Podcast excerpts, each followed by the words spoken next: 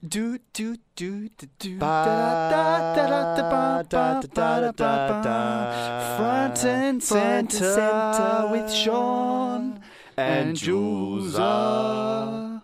Welcome to SYN Nation. You're listening to Sean and Julesa on Front and Center. Welcome, Julian, to week three. Here we go. Good times. Always a fun time up in SYN Nation front and center. up in front of the Senate land. Look, uh, this is the show where we put young people's achievements right into the spotlight. We put young people's achievements front and center, Jules. Oh, that's a great tagline. I think you came up with that one yourself, didn't you, Sean? I'm claiming bragging rights for the fantastic name of our show. Oh my god. Coming up for you guys later on in the show, we have an interview with Nick Pearce. He is one of the co founders of Homie, a social enterprise hoping to eliminate people who are experiencing homelessness. Uh, it's a clothing brand, and we are really looking forward to having this chat. This is a pretty. I'm pretty excited for that show. That this chat. It's gonna be great.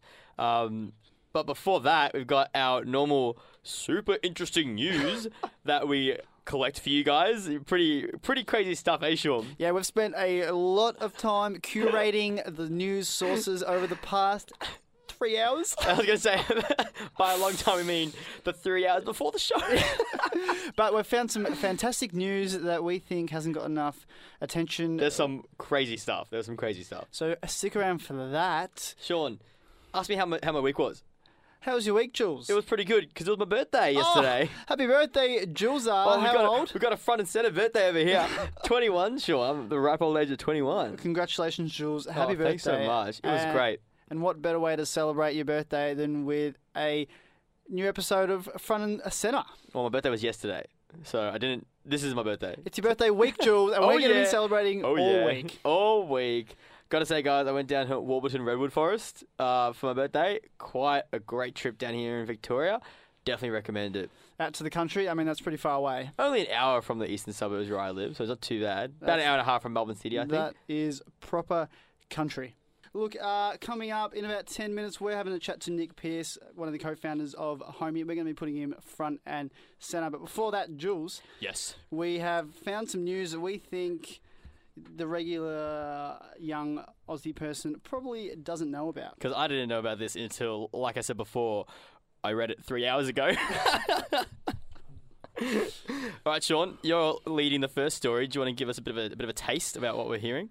So I Well, started. not give us a taste, just tell us what we're hearing. I, I started reading a new book this morning on the train, Jules, and it's by Bill. this story's crazy, guys. It's ridiculous. It's by Bill Bryson, uh, famous American uh, writer who has lived in Britain for a long time. Oh, you've read a couple of his books, haven't yeah, you? Yeah, I, I do read his books, but this one is uh, called Down Under. So when he comes to Australia, anyway, this first story I've googled it. I've um, fact checked. It is absolutely 100% correct. So Wow.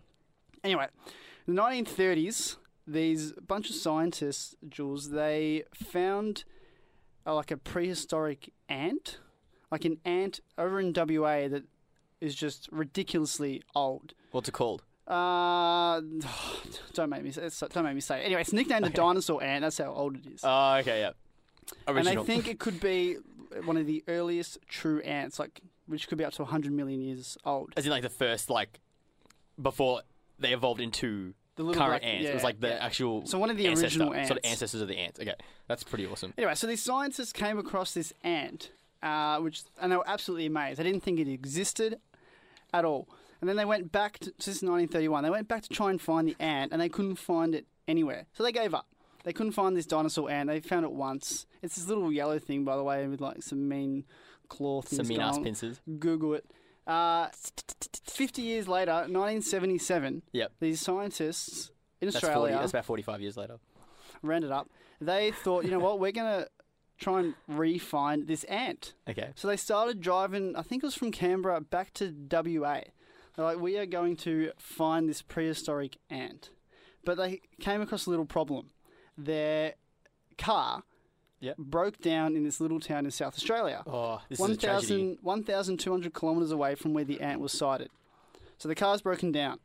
One of the scientists was just walking around and he, you know, found this mound, 1,200 kilometres away from where the original sighting was. He's Oh, poking a stick at this mound when all of a sudden this ant colony of these dinosaur ants just popped up out of nowhere. Oh.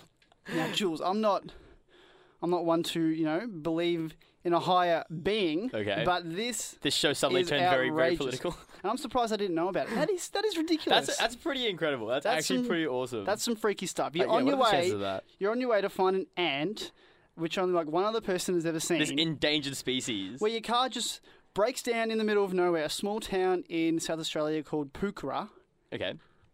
He's This probably is, going to stick one the of those. ground. This is like one of those stories where you're just they're just kind of chilling around. They're just researching some stuff, and out of nowhere they just find they're just like, oh, and this animal that was thought to be extinct for hundred years just rocked up. Like I actually read a story about that. I forgot what it was, but there was some animal that just popped up after being extinct for about hundred years. I was just It's one of those stories. this. Anyway, chuck it to Google. There's an article on theconversation.com from 2014 That's about this story. fascinating. About this dinosaur ant. Look, that's just some freaky spiritual coincidence. It's too much of a coincidence. That I mean, is the this one of the few guys in the world who actually would like know. know what that ant is. Yeah. Yeah. Car breaks down in the town and just finds Finds the ant. That's some freaky stuff. That's stuff. incredible. Jules, what else? Sean. Uh, let's go to some more recent stuff. Some more, some more. This is some more crazy ass stories, dude. What do you Because this stuff is nuts. Okay, so Sean, you're a bit of a gamer, aren't you? No, Oh, you aren't. I knew that. I'm not a gamer, but talk, played. talk to ne- me. Have you ever played World of Warcraft? I can proudly say that I've never played World of Warcraft. Yeah, me neither. but did you know that if you bought twenty dollars worth of World of Warcraft coins, you would have more than the equivalent. You'd have like more than the equivalent of one USD than if you. Okay, hang on. Let me start again.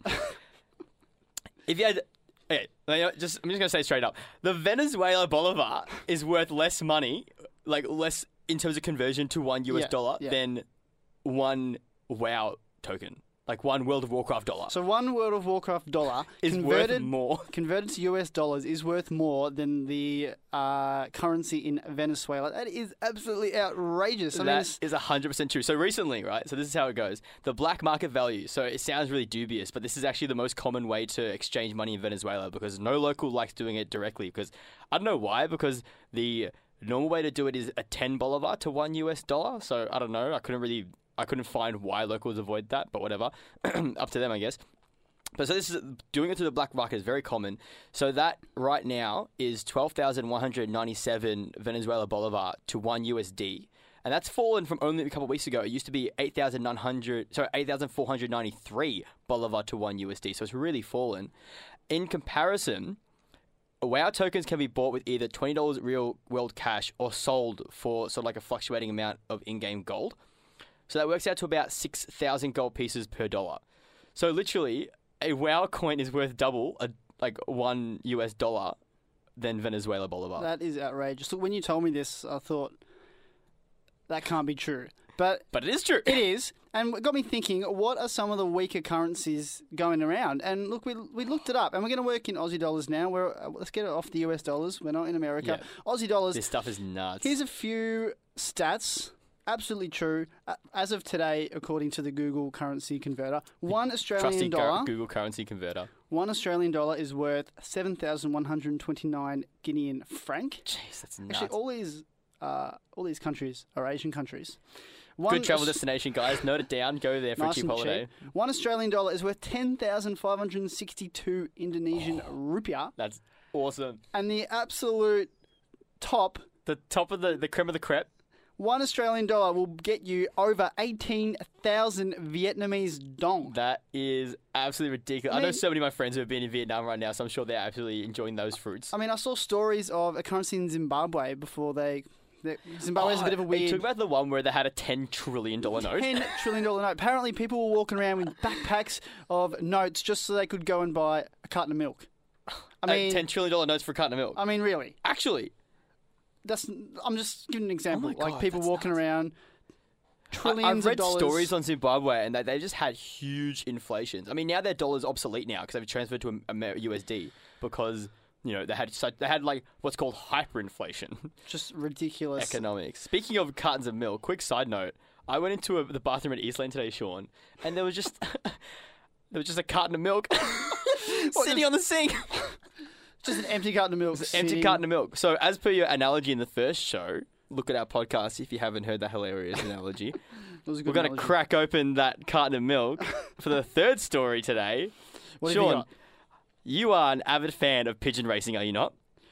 I love pigeon racing. nah, Jules, uh, pigeon racing is that even a thing? It's a thing. It's actually this really popular pastime in India and Indonesia. But in Indonesia, is this massive gambling problem to do with pigeon racing, which has led to a massive increase in divorce um, registration.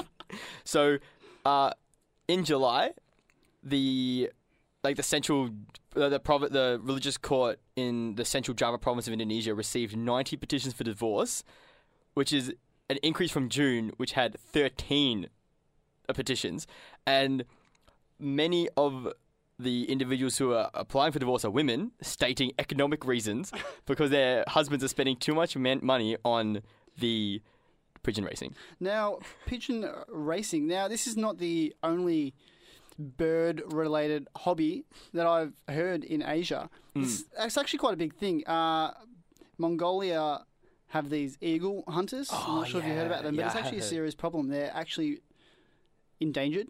Not not the eagles, the people.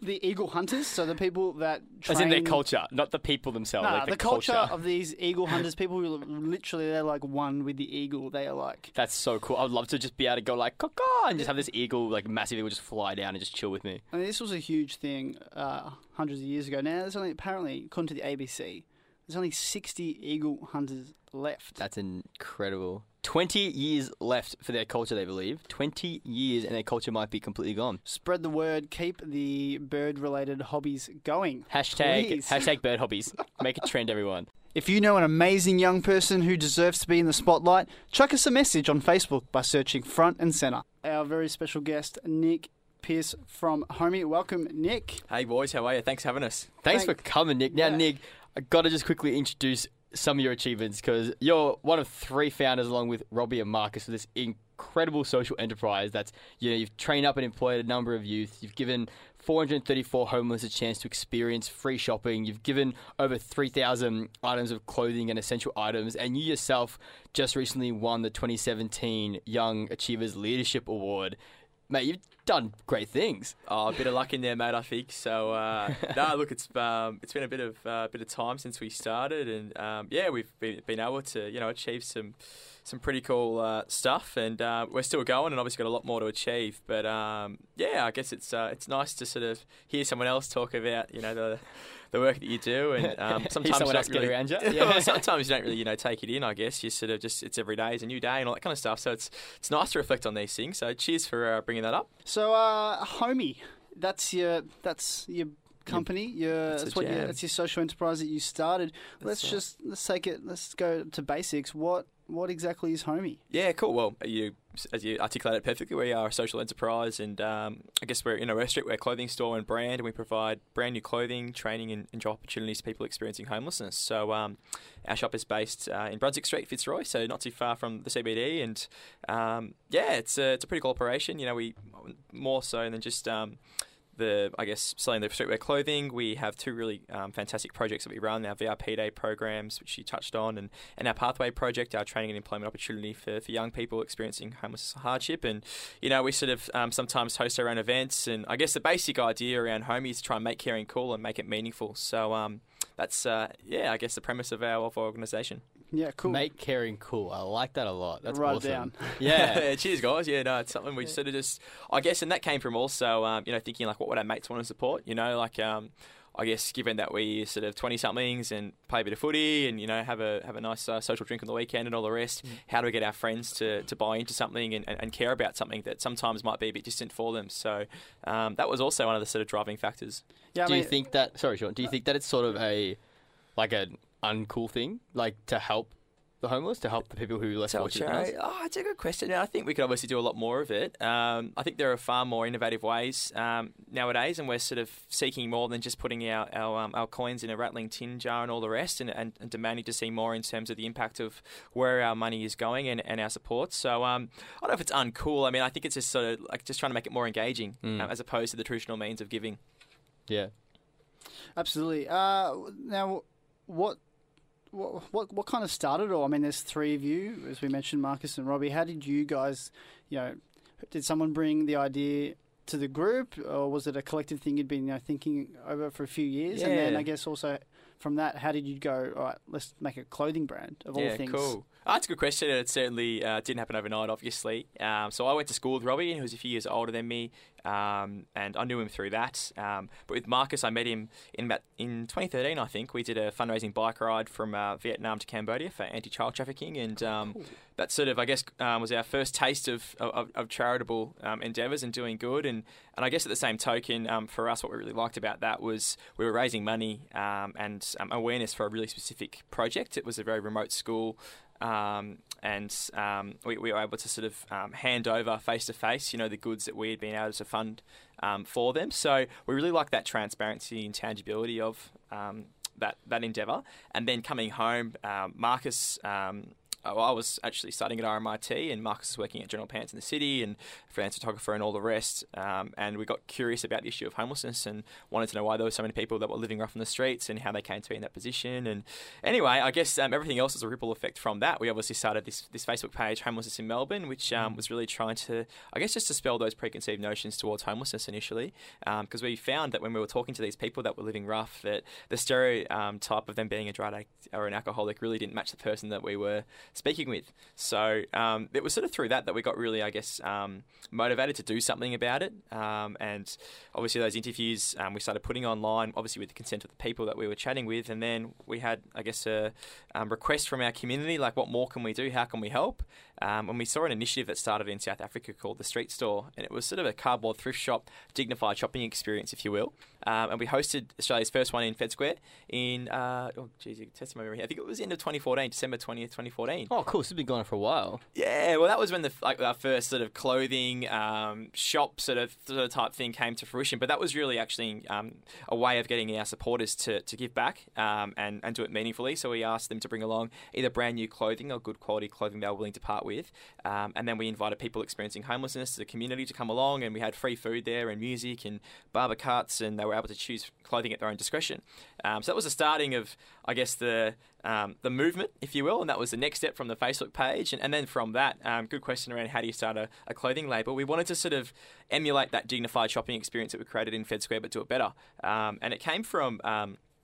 A crowdfunding campaign. Obviously, with crowdfunding these days, you know you have to offer, offer rewards, sorry, to um, people when they support your concept, if you will. So we had our, our idea out there, the, the the Homie Street Store. It was a loose version of what it is now, um, and one of the rewards was um, our monogram from our homelessness in Melbourne Facebook page being printed on T-shirts, and then that's how the label was born. And obviously now it's um, yeah, it's a lot different. We have a whole clothing line and all the rest. We, we used to have other brands in our store, so um, it's uh, it's changed a lot. We've we've come a fair way. Now, who designs the clothing now? Are you guys still behind that? Oh, I can't take credit for that. That's um, that's mostly Marcus. Uh, he's sort of the creative guy, and um, and Robbie actually works as he's a doctor now, so he's um, on our board of directors and all the rest. But um, he works at the Alfred, so he's a bit of an overachiever. But uh, Sounds um, like you all are. A little bit. no, no, I don't know. We all just do our you know respective things. And anyway, we uh, yeah with the clothing now, we also do some artist collaborations. So we have some local um, guys and girls um, who have a bit of sort of Insta popularity, if you will, or they might be lesser known, and we sort of try and profile some of their work into a collab piece. And that's usually sort of limited runs. So the bulk of our designs are done through Marcus, but we have these artist series that we release um, quarterly. So they're pretty cool. So keep an eye out for them. and so, what's your role on the team? My role, oh geez, I don't know, maybe a little bit of a jack of all trades. I sort of try and keep the wheels in motion and the troops in check. And um, I don't know, you know, I, I guess loosely it would probably be like a CEO sort of type role, but that's very different. Keep being a- everyone, keep everyone in line. Yeah, Like, no, well, and myself, you know. Fix, uh, fix the problems. yeah, well, that's right. I mean, there are so many things, and I, and I guess no two days are the same. And Hmm. the uh, the age old you know, issue is that there's always uh, not enough time and too many things to do. But you just got to try and prioritize. But um, I love it. You know, it's just working with people, uh, making new um, relationships with with partners that we can support, and in turn them supporting us. So it's really good fun. Awesome. So, like, what are the what are the jobs and the pathways that you provide for the homeless people that sort of approach you with the in these projects? Yeah, so right now the the, the main um, project that we've been working on is the Pathway uh, project, and that's working with three young people who are experiencing secondary homelessness um, and have enjoyed their fair share of hardship. That are part of a Foyer program, and we collaborate with that service. Um, and those young people are also supported by an organisation called Ladder, set up by the AFL Players Association. Um, and actually, I think it's twenty five bucks from every player's match payment in the AFL goes towards supporting Ladder. But we provide a really comprehensive approach to this, these young people's um, well-being and, and, opportunity. So they actually um, gain six months of employment with us. Um, we have an RTO delivering a Cert 3 in retail operations to them as well, um, and they're remunerated as, uh, as according to the you know the Fair Work Ombudsman. It's, it's pretty good rates these days. Casual uh, yeah. uh, work rates are, are, pretty bloody good. So um, that's not a swear word. I hope that's all right. that's all right. Yeah. Um, I'm a casual as well, so I, I definitely agree. Yeah. yeah, yeah, cool. And then after that, we actually have a partnership with uh, Cotton On, who um, then oh. in turn ah. employ our trainees upon successful completion. So I guess that's one um, employment opportunity that we provide, and that's all we can do at this point in time. We work with three young people per six months, but our idea is to try and support as many young people as possible um, into finding what they're calling, what their passion is. They might want to be a radio host, who knows? Um, it's trying to simulate those sort of relationships. But at the moment, we're purely with that retail space, given that we have the shop and we have the the tools and we have the, um, the resources. But the idea is to expand it out um, beyond and provide as many supported opportunities as possible.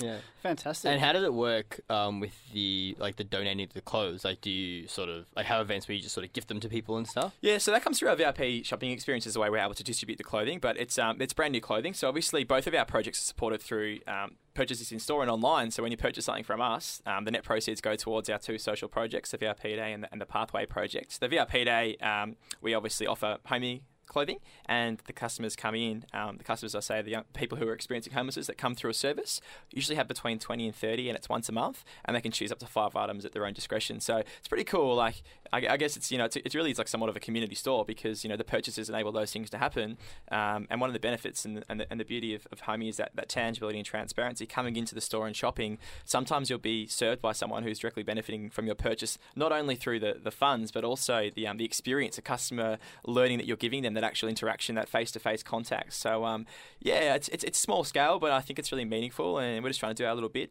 Yeah, awesome. Sounds like you're doing more than just a bit. Hey, Julza, are you ready to inspire a whole nation of young people? Let's do it. You're listening to Front and Center on SYN Nation with Sean and Julza.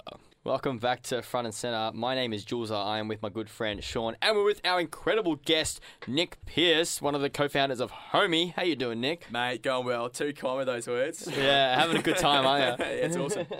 I've got to ask how how often do your mates greet you with like, "Hey, homie"?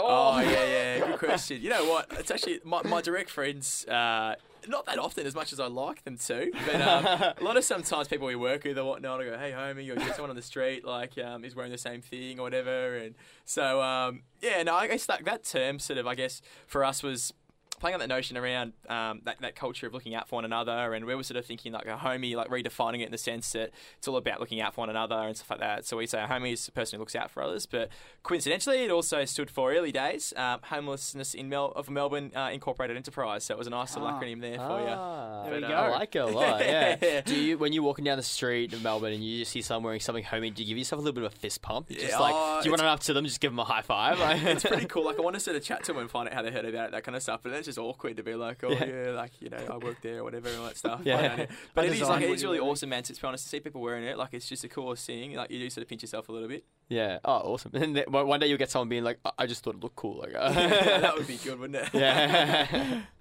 awesome. Now, part of your I guess, model, business model, is that you run these VIP days uh, where you basically invite people who are experiencing homelessness into the shop. Tell us a bit about how that works. Yeah, yeah. So we've had over 20 um, now, and um, since we started, and we do one one per month, and we invite a homelessness service to come in. So sometimes that might be younger clientele, older clientele. We've had you know um, young people from the Melbourne City Mission come in before. We've had the big issue vendors come in. Um, so we've always had pretty eclectic mixes of people, and what we do is try and cater that uh, shopping experience uh, to those people to provide them with some, some dignity um, and some friendly conversations um, and just a good time in general because I guess sometimes um, people who are experiencing homelessness or who might have that appearance of being dishevelled or whatnot uh, are often sort of turned away from you know um, a shopping centre or a store because of their appearance or, or whatnot. So we I guess we flipped that that notion of a VIP um, on its head, and our VIP customers, I guess, more so the people who are the have-nots and the haves, um, and we close off the store once a month, um, and we have yeah, it's, it's a really good time. So the, so the clients come in and they're um, able to receive um, and and choose it with their own discretion. Five items of brand new clothing. We have barbers there. Um, and we have nail technicians. Um, sometimes we have makeup artists and have food um, and coffee and just good chats and, and um, whatnot. But it's really just a you know a bit of a confidence booster. Obviously, it's not going to um, you know change someone's life, um, but you know it might make their day a bit better. It might encourage them to feel confident enough to go and you know maybe have a job interview because they have some clothes they want to feel comfortable in. We've even heard that um, it's been the difference between some young people engaging back in school and, and, and whatnot because the fact that they feel more confident. You know, and those are those intangible things you don't really think about. You just go, well, it's it's clothing but there's so much more purpose to it. You know, a, a lot of the time, what we wear is a representation of ourselves. So uh, it's really cool to see people be able to choose things that they actually want and then wear them with pride. That's incredible. That that's the kind of effect that you have on people. That must make you feel like you're really doing well. Oh well, it's it is. Uh, sometimes it's really hard to sort of fathom, I guess, because you just once, as I said, it's the daily grind. You know, you just Yeah. see it as, as work, and um, but it is really cool to, to hear those sort of things. Like you just, I guess you don't, you know, can never underestimate the impact that you know just a kind gesture can have on someone. Yeah. Now you said that you have like barbers and nail technicians and stuff like that. Like, how does how did that part come into it? Because you went from clothes to more like fashion and stuff like that. Like, I guess a different kind of Yeah. fashion. So how did that sort of come into it? of a bit- adding a bit of a pampering experience to it, other than the clothing, you know. So a haircut, like you know, a new haircut on someone who's had their hair in their face and all the rest, and um, it, it's just incredible to see those transformations and what someone looks like without that beard, and and also how people respond to them, you know, when they have that appearance changed. Um, so.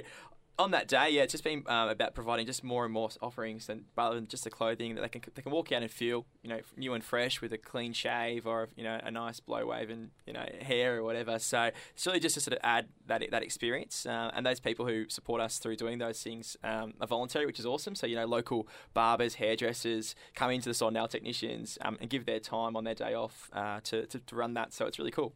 Awesome. Now I've got to ask you. Always use this phrase "experiencing homelessness." Yeah. So how did that kind of come about? What was the you know the thinking behind that? Yeah, I'm really glad you guys picked up on that, and it's something I'm very big on advocating for. Not only do we try and, I guess, um, do that direct impact, but it's also about raising awareness. And uh, and we came to find that, as I was touching on previously, that the people we were talking to weren't homeless people; they were people who were experiencing homelessness because we, we believe it that it's a situation or a circumstance that someone can get out of if they're afforded the right level of support um, and, and opportunities. So um, yeah, it was just one of those things. I just sort of thought it was really, um, yeah, I guess unwarranted. Sometimes the stigma that comes with being called a homeless person because people make that assumption that oh, yeah, they must do drugs or it's their own fault or they're an alcoholic or whatnot, and it just wasn't the case with the conversations we were having. So um, I guess turning into um, someone who's experiencing homelessness, uh, it really empowers and, and it sort of also um, informs people that it's an experience um, and someone can, can get out of it. So I guess it requires a number of things for someone to get out of homelessness, but you know, one being that personal determination, but um, it's just sort of uh, uh, being treated like you know other people want to be treated. So ensuring that they have.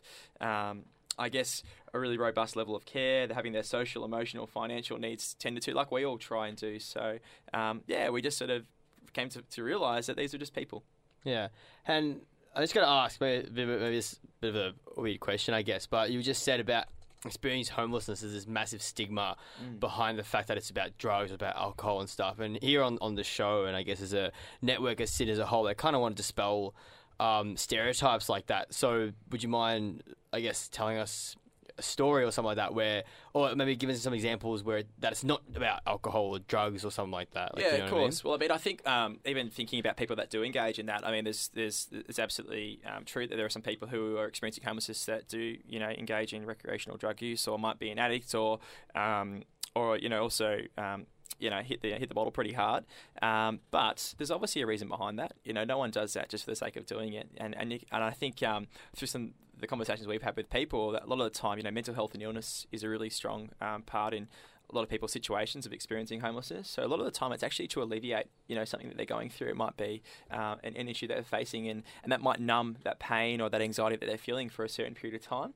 There's a lot of judgment out in the streets, people walking past, and you know, I, I guess it's a very uncomfortable um, thought and feeling. So, um, you know, Marcus and I actually decided to see what it was like ourselves, and went and spent two nights on the street with about five bucks, lived off Macca's cones.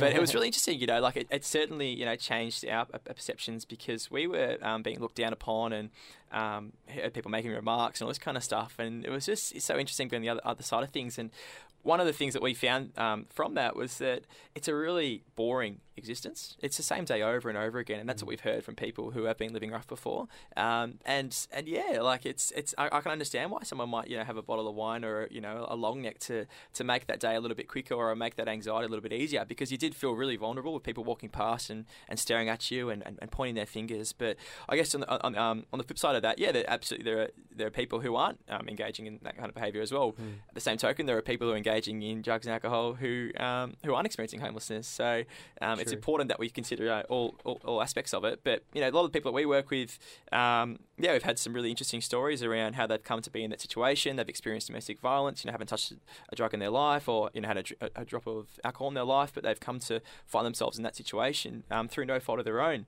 The first guy we ever spoke to um, actually went to my school, and, and I went to a, that was really sort of confronting. I went to a you know private boys' school in Melbourne, and, and we were afforded a lot of opportunities. But this guy went to the exact same school as me. You know, had a really loving and supporting family, but he was suffering from mental illness that he wasn't. Um, I guess looking after himself uh, to the best of his ability, and um, and unfortunately, yeah, he ended up passing away last year. So it was just really interesting. Wow. It was confronting as. Yeah. Now, social enterprises, there seem to be there's a lot more now than there used to be you've gone through it. You've gone through the you know the planning process and all of that. This is kind of on a very different note to what we just asked. Yeah, yeah, yeah, cool. yeah, yeah but different you know, tempos like the songs I chose. Yeah.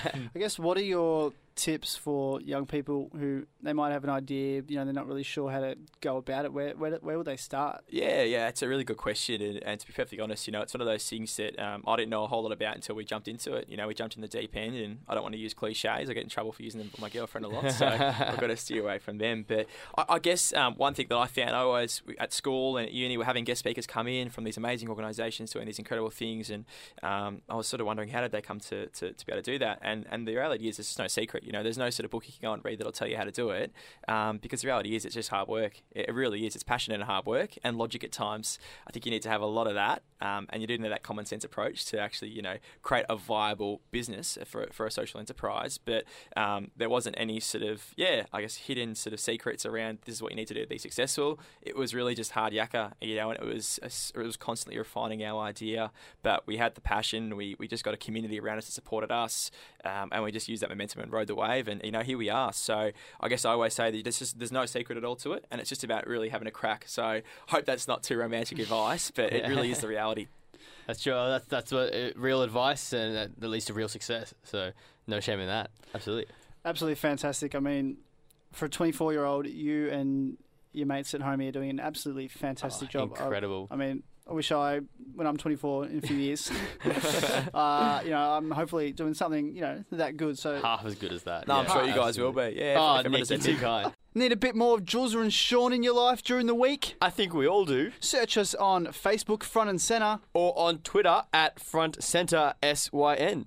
I'm Sean. I'm with my mate Jules. We are Front and Center on SYN Nation on your digital radios. We're joined by Nick Pearce from Homie.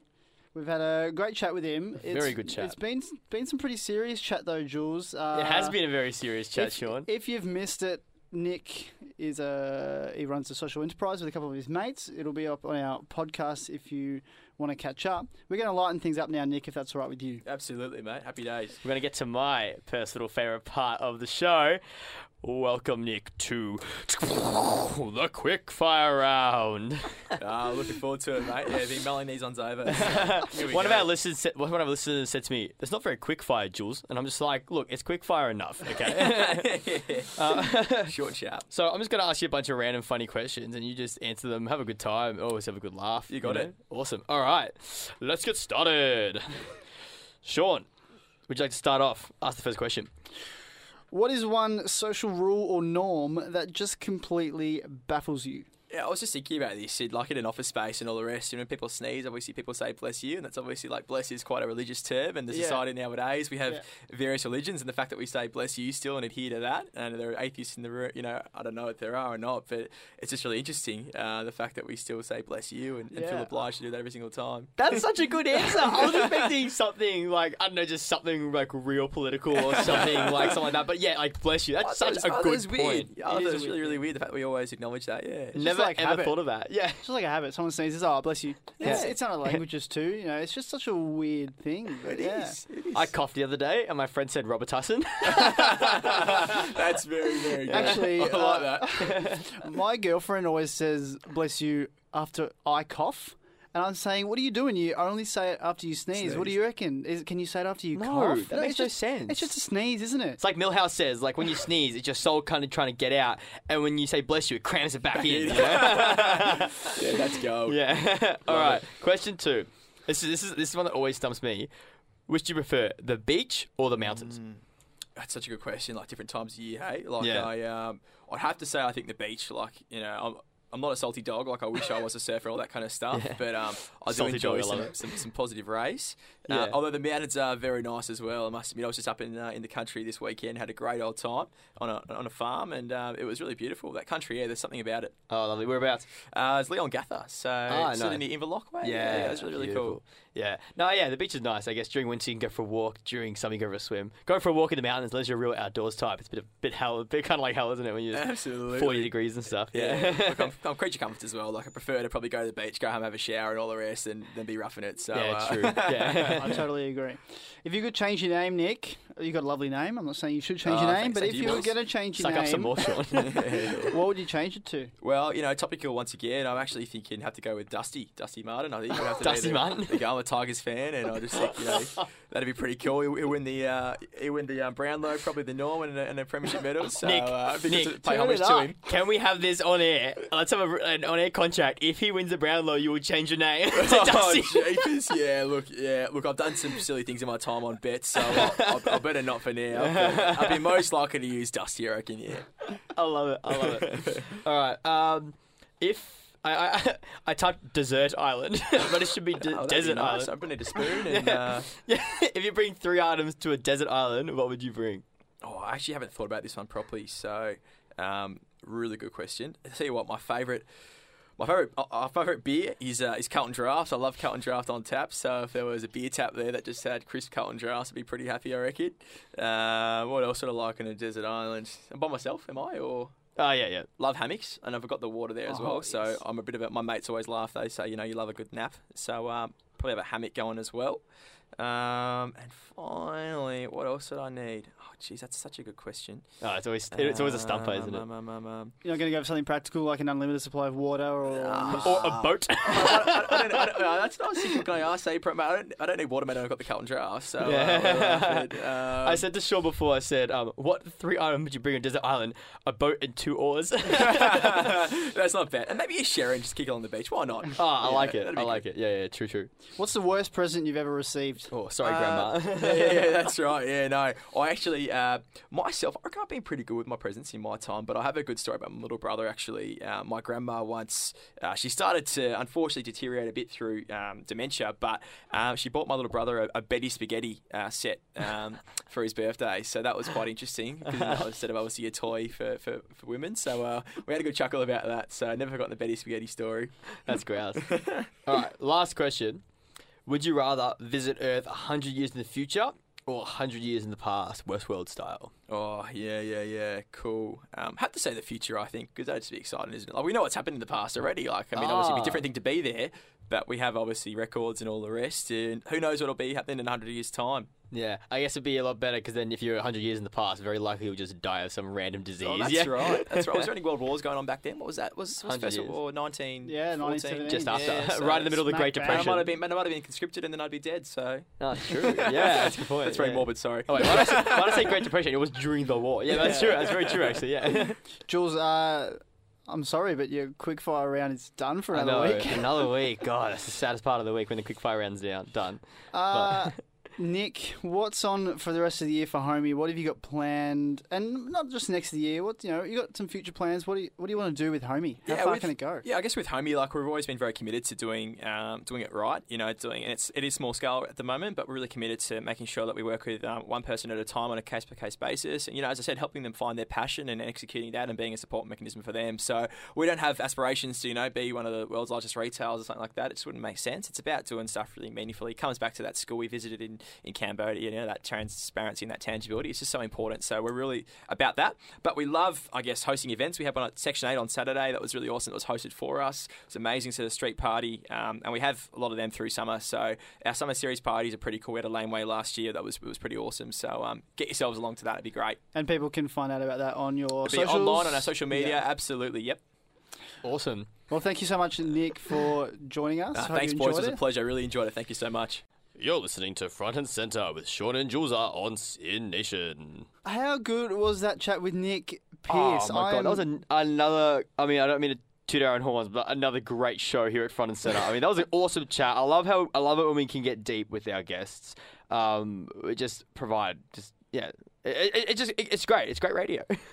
It was absolutely amazing to chat to him. If you are just tuning in, we had a conversation with Nick Pearce, one of the co founders of Homie, a social enterprise aiming to alleviate and help people who are experiencing homelessness. So check it out on our podcast.